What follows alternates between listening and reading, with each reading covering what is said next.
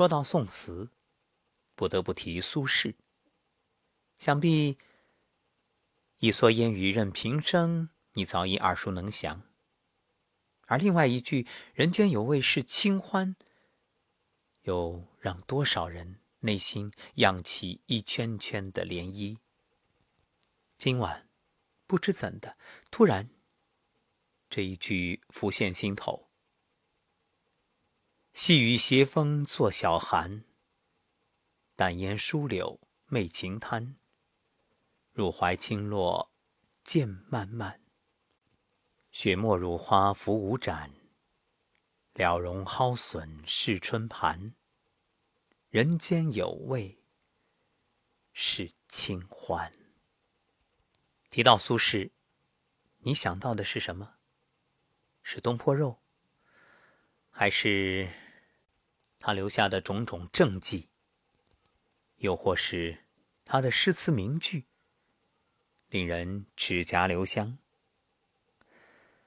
在我想来，更新鲜与钦佩苏轼的那份淡然，对人生的豁达。苏轼说：“平淡乃绚烂之极也。人到中年，品过酸甜苦辣，才明白淡是人生最真的滋味。”好的关系不必刻意，那些需要你费尽心思、尽力去讨好的人，也不会在你生命中停留太久。能够让我们卸下伪装、淡然相处，才是经得住时间考验的真情。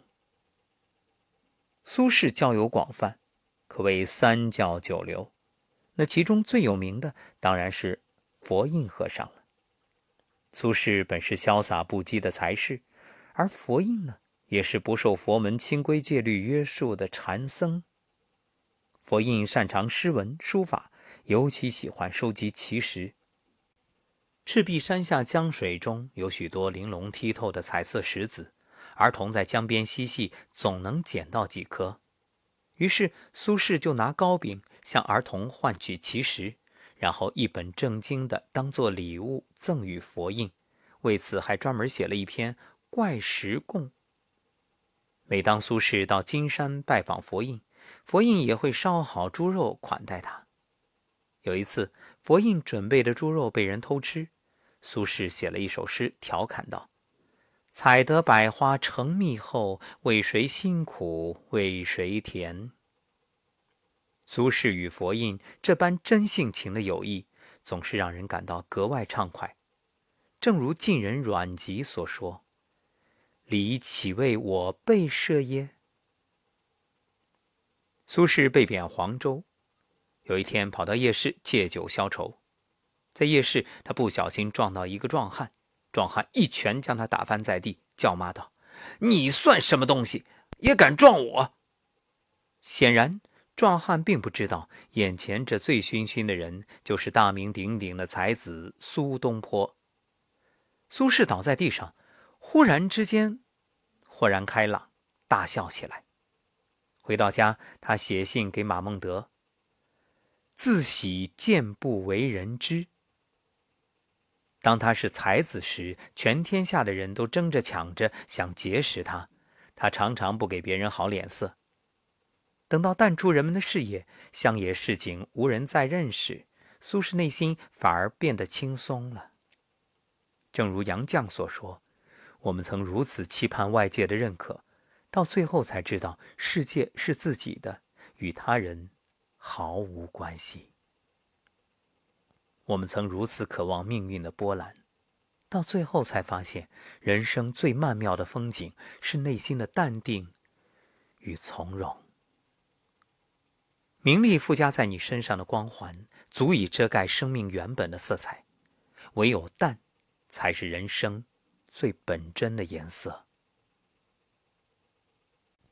人生有顺境逆境，天气有晴天雨天，世事如同过眼云烟，看似波澜壮阔，实则云淡风轻。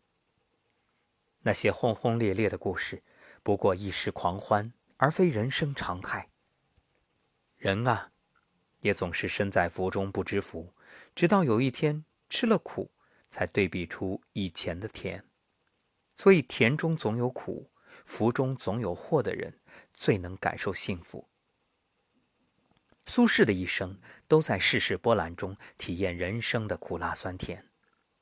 二十一岁科举出仕，二十二岁失去母亲，三十岁失去妻子，三十一岁失去父亲，四十二岁遭遇乌台诗案，四十九岁儿子夭折，五十岁被召回京师，六十岁又遭贬谪，终于。六十六岁，走到生命尽头，尝遍人生百味，终于看清世事，看淡得失。饭菜能吃就好，房子够住就行，不图大富大贵，只求一世平安。古人云：“薄酒可以忘忧，丑妇可与白头。徐行不必骑马，趁身。”不必胡求，无货不必受福，干餐不必食肉，唯有平淡，方能长久。时至今日，我们怀念东坡，怀念他的才情，怀念他为民谋福利，当然也别忘了，还有东坡肉、东坡鱼、东坡肘子，都是他留下的美味佳肴。当然，更重要的是他这恬淡的性情，在我们心间久久令人回味，心生敬仰。而真正了解到东坡的生平，你更加由衷的钦佩他的洒脱淡然。不经打击老天真，自古英雄出炼狱。历朝历代，所谓英雄，哪个不是将人生的酸甜苦辣咸这五味挨着尝个遍？没有炼狱般的磨砺，也断不能打造出盖世英雄，不会有轰轰烈烈的人生故事。这轰轰烈烈的人生，终究如滔滔江水，一去不返。不如那。江渚之上的钓鱼翁，一壶酒，笑谈古今，来的洒脱。越是平淡宁静的人生，内心越是纯真质朴，越能体味到真正的快乐。其实，无论美食，还是友情，亦或人生，人间有味是清欢。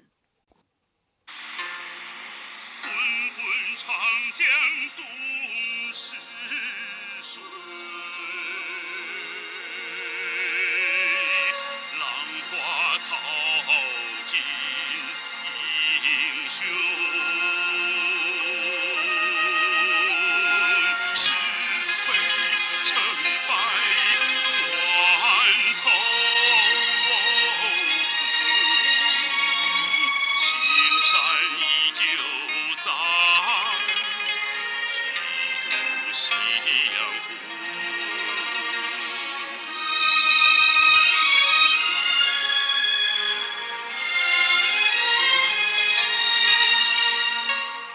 马与蛟江渚上惯看秋月春。